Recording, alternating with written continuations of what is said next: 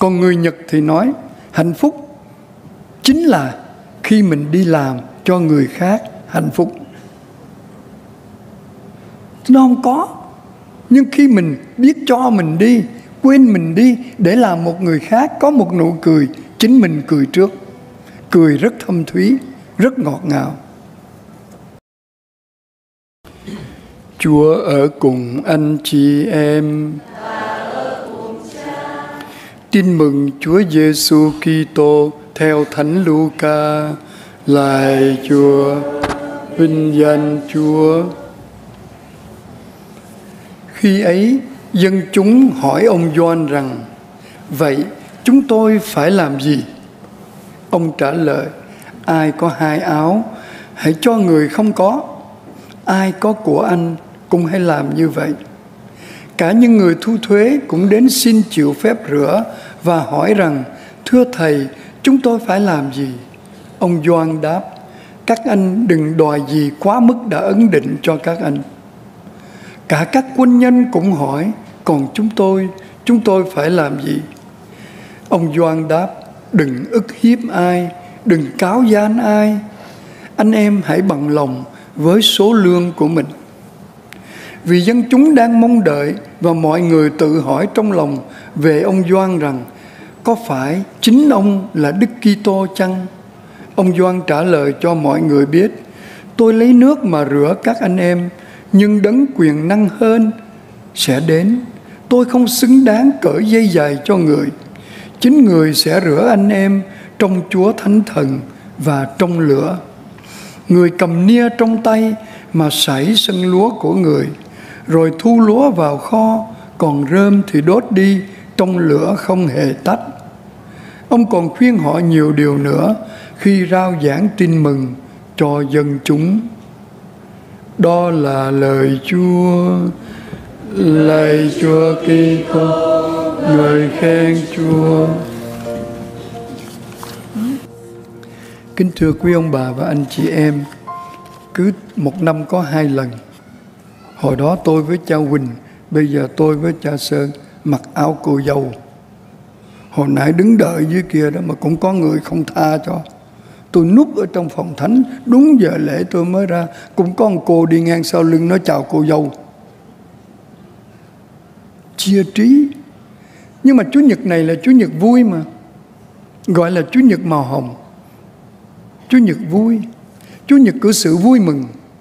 Nó gọi là Gaudete Sunday Hay là Sunday Đọc theo tiếng Latin. Màu hồng của phẩm phục, Không nói gì. Màu hồng của gương mặt mỗi người, của niềm vui, của cây nến của tuần thứ ba. Đó là niềm vui và hy vọng hay đi với nhau. Gaudium Espes, tiếng Latin. Và quả thực tư tưởng của lời Chúa hôm nay nói lên điều đó. Tiên tri thì loan báo hớn hở vui mừng trong Chúa đi. Lòng phải hân hoan vui mừng. Người đã ta sai tôi đem tin mừng cho người nghèo. Thánh phaolô cũng kêu gọi, hãy vui lên. Niềm vui, hy vọng, hạnh phúc của chúng ta là điều rất cần. Thiếu chúng ta không thể sống được. Nhưng chúng ta sống niềm vui ấy như thế nào? Chúng ta có chọn đúng niềm vui không? Niềm vui hay hạnh phúc là mục đích của con người đang sống trên trần gian chúng ta đi tìm niềm vui người nhậu rượu cũng nghĩ rằng rượu đem lại niềm vui Người đến với ma túy cũng tin rằng ma túy đem cho họ niềm vui. Người đi đánh bài thâu đêm suốt sáng cũng tin rằng tiền bạc sẽ giúp cho họ có niềm vui, vân vân. Tại sao chúng ta đi tìm niềm vui là vì Thiên Chúa tạo dựng chúng ta để đi tìm niềm vui, nhất là ở cuối đời tìm hạnh phúc. Ông Pascal đã nói, tất cả mọi người đều đi tìm hạnh phúc ngay cả những người đi tự tử. Họ tin rằng đó là cách giải quyết sẽ giúp cho họ hạnh phúc, cho nên mình đừng kết án. Nhưng chúng ta không thể tìm kiếm niềm vui hay hạnh phúc hay hy vọng nào ở bên ngoài Thiên Chúa. Cái đó ít người nhớ. Ngày nay có người đi tìm hạnh phúc trong những cái phúc huy hoàng, thăng hoa của tình yêu lứa đôi. Và họ nghĩ rằng đám cưới xong sẽ rất vui. Lại chúa tôi cái nhẫn mà trao nhau cái ngày đính hôn thì gọi là gì? Engagement ring. Cái nhẫn trao cho nhau ngày đám cưới là gì? Wedding ring cái nhẫn vẫn mang hai, ba năm kéo dài sau đám cưới là gì? Suffering. Cũng ring đó. Hạnh phúc ấy nó chợt đến, rồi nó tắt đi. Có nhiều khi sống bên nhau mà không cần đến nhau nữa. Tội nghiệp. Có người tìm kiếm hạnh phúc nơi tiền bạc của cải, rượu chè, ma túy, sắc dục. Nhưng tất cả những thứ đó chỉ cho khoái lạc chứ không bao giờ cho hạnh phúc. Ai cũng hiểu chữ khoái lạc đó. Là niềm vui rất chóng qua. Cũng có người tìm niềm vui và hạnh phúc nơi sự nghiệp, nơi công danh. Nhưng công danh sự nghiệp thì kèm theo nước mắt và đọa đầy với mồ hôi trên trán. Cho nên niềm vui và hạnh phúc thật của con người không tìm thấy ở nơi khoái lạc trần gian nơi vật chất mau qua, hay cuộc sống này tạm bỡ niềm vui và hạnh phúc thật chỉ có được khi con người sống trong vui tươi, tin tưởng, bất chấp mọi khổ đau, vì con người tin rằng Chúa Giêsu đã đến, đã mang tất cả những đau khổ đó như chúng ta. Cho nên chúng ta có hy vọng. Thiên Chúa đã yêu thế gian đến nỗi ban con một của người xuống trần gian người đã chết để xóa hết nợ của chúng ta. Trong thời gian chúng tôi ở tù, bây giờ mới nghiệm ra đó là cách quản lý người tù khôn khéo nhất của những người coi tù cộng sản. Là họ gieo cho hết tin đồn này đến tin đồn khác. Rất dễ đồn tin một cách rất tự nhiên, những người tù đi hớt tóc cho các cán bộ coi tù. Hai, ba anh cán bộ ngồi nói với nhau, nghe nói hiệp hội ân xá quốc tế sắp đến thăm trại này để cứu chúng nó đấy. Thế là mấy người hớt tóc về, nói vào, chính xác. Sắp có phái đoàn hồng thập tử quốc tế đến để mà tăng thêm phần ăn cho chúng nó đấy. Sắp có phái đoàn mỹ đến để mua mỗi đứa 2.000 đô la Mỹ để chúng nó được đi Mỹ, nhà nước lấy cái tiền 2.000 đó. Làm sao tin được? Nhưng lúc đó tôi tin. Bởi vì hy vọng chỉ còn chỗ đó để bám vào. Rồi đợi tháng này, năm khác, không có gì xảy ra. Như vậy, cái niềm vui của người tù cốt yếu là gì? Được đi về, được tự do, được sạch những năm tháng bị giam cầm trong nhà tù như vậy thì cuộc đời chúng ta cũng giống vậy. Chúng ta đang bị giam cầm trong thân xác này, như một vài triết gia nói. Họ coi thường thân xác, nhưng tôi hay thánh phaolô tin rằng không. Thân xác là món quà chúa cho để cùng vui, cùng buồn, cùng được thưởng hay cùng bị phạt. Mà mình phải yêu thương nó chứ. Do đó khi có một đấng đến xóa sạch nợ nần cho chúng ta được tự do, sao không mừng? Cho nên cái ý nghĩa của ngày chủ nhật hôm nay là ở trong tối tâm chúa đem ánh sáng đến. Ở nơi bị giam cầm, chúa mở cửa nhà tù. Ở nơi đầy tội lỗi, chúa tha. Nhưng mà để hưởng được niềm vui đó, hãy tập sống như ông Doan kêu gọi. Và hãy tập hỏi cái câu, what should we do? Chúng tôi phải làm gì bây giờ?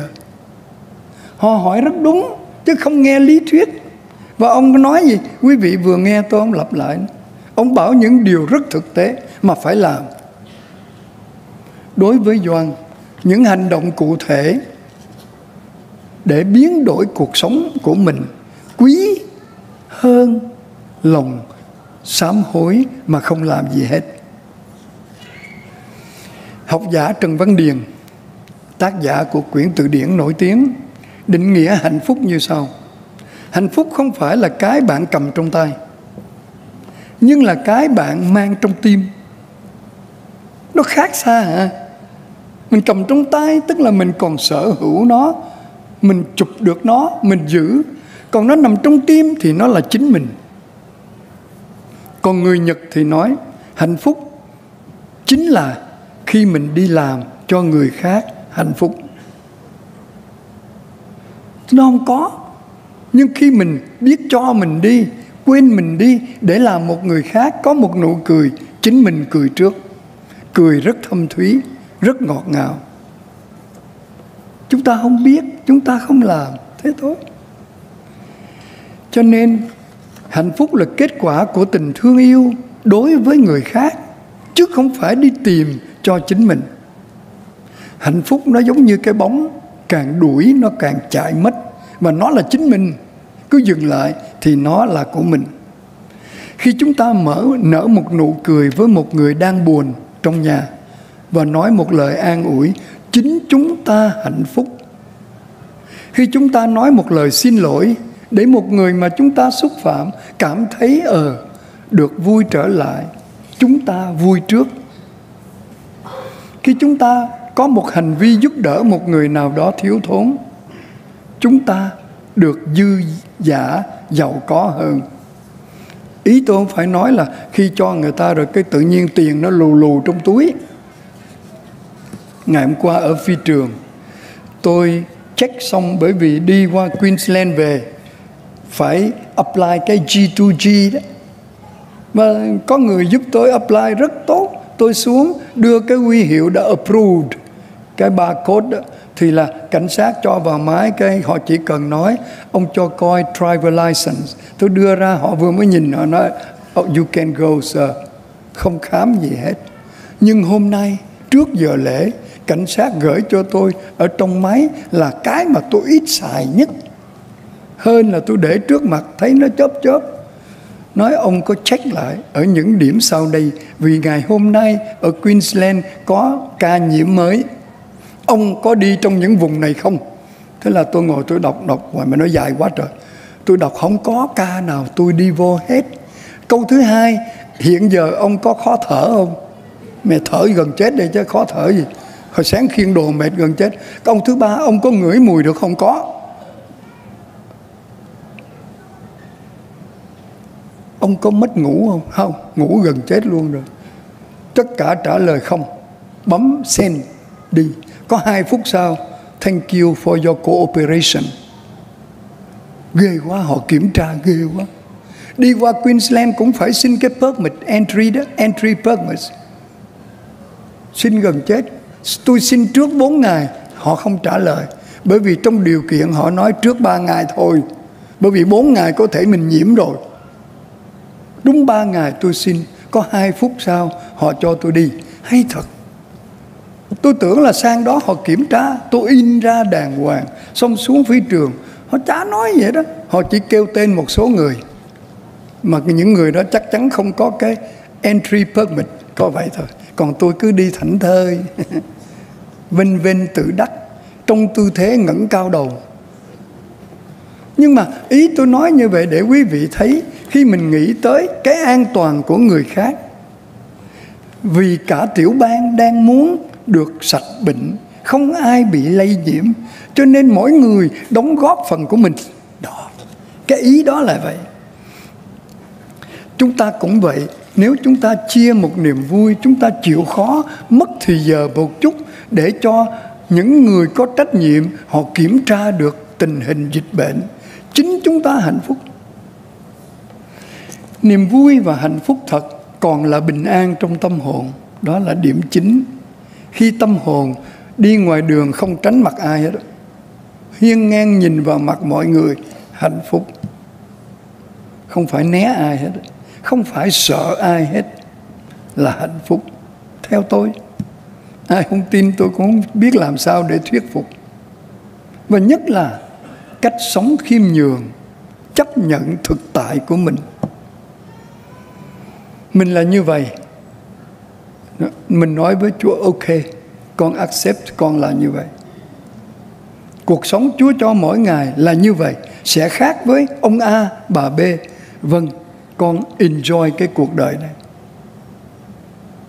Mặc dầu nó vẫn còn những mệt mỏi, khó khăn, thử thách, không sao. Cho nên trong cái Chúa Nhật này, xin mọi người hãy làm một cái gì cụ thể một cụ thể ngay đâu trong gia đình mình đừng có tìm ở đâu xa để làm, để thi hành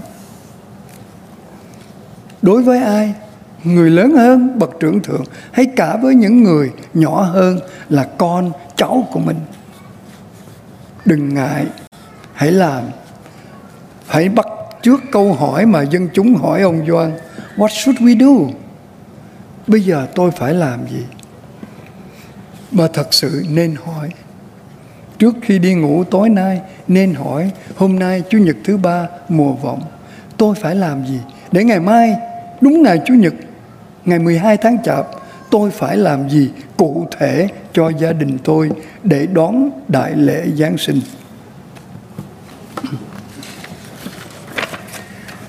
My dear friends, the most important question that the people ask John the Baptist, what should we do?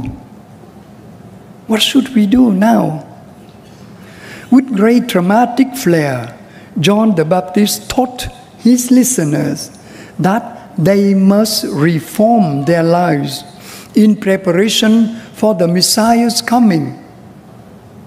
He called on his hearer to give generously to the poor, and he called on tax collectors and soldiers to put away corruption from among them. John knew that this type of personal reform would open up their heart to receive the one who was coming to baptize with the Holy Spirit and with the fire. It Jesus, our Redeemer. It seemed clear from John's teaching that he was drawing a connection between reform in our lives and our ability to receive the Holy Spirit. In fact, one of John's favorite exhortation was bear fruit worthy of repentance.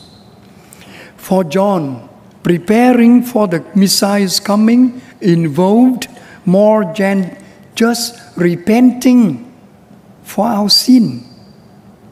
It also meant making visible change to our lifestyle. As proof of that repentance, a sincere repentance. Surely, a tax collector who suddenly came clean after hearing the invitation from John in his business dealing, he would have caused quite a stir in his own town. Imagine the look on the people's face as the tax collector went from house to house returning the money he had overcharged. Imagine their future surprise as he announced loudly that he was a changed man and that he was now waiting for the one who would baptize with the Holy Spirit and with fire. And how about you? Christmas is near. Can you can your friends and your neighbors see a change in you?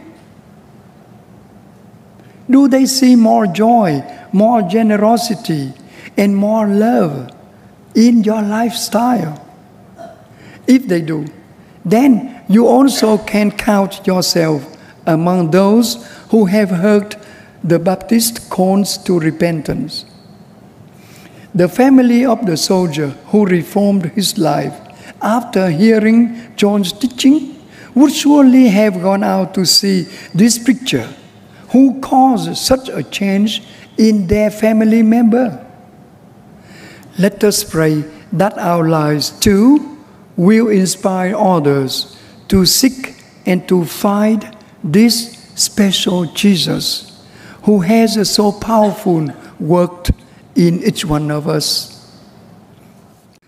Khi nào mà gần lễ Giáng sinh và Phục sinh, xưng tội đông lắm. Có một nhà thờ ở bên Việt Nam, người ta cứ chen lên đứng hàng năm, rồi từ từ thành hàng sáu, rồi cái tòa ở đây thì người ta đứng chung quanh à.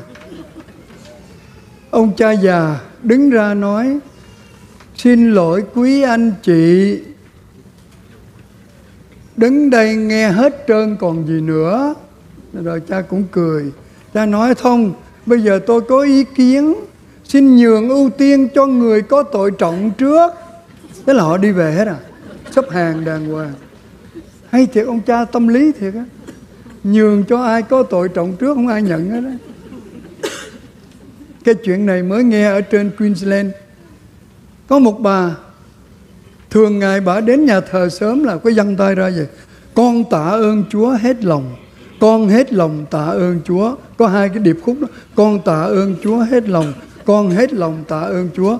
Nhiều người nghe bà đọc to là khó chịu lắm. Mặc dù cái câu đọc rất là đẹp, rất là tốt, mà giờ đó không có ai đọc kinh trong nhà thờ, thì bà có quyền đọc to nhưng vì bà làm hoài họ kéo nhau vô nói cha cha khuyên bà làm sao đi? Đừng cho người ta nghe cái câu đó nữa bà đọc thầm cũng được. Rồi ông cha ra nói với bà từ đó bà không có buồn bà còn vui nữa mà bà không có đọc to nữa văn tay vẫn văn tay mà không đọc to nữa. Đố ai trả lời được cha nói cái gì? Khó ha? Cha nói bà ơi tôi quên dặn đó là thói quen của tôi cho việc đền tội cho những người ngoại tình từ đó bà im luôn rồi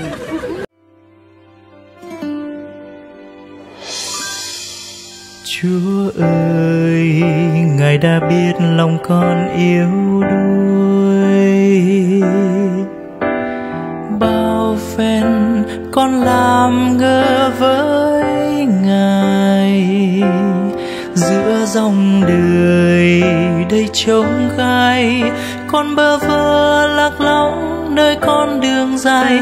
Chúa ơi, để con nhận ra tiếng ngài.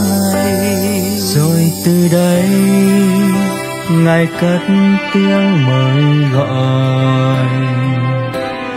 Mời gọi con khám phá cuộc đời mình. Giữa muôn trùng sóng gió của cuộc đời, nhận ra chúa là tăng điểm đời con. Chúa ơi, cảm ơn chúa đã đến giữa đời con.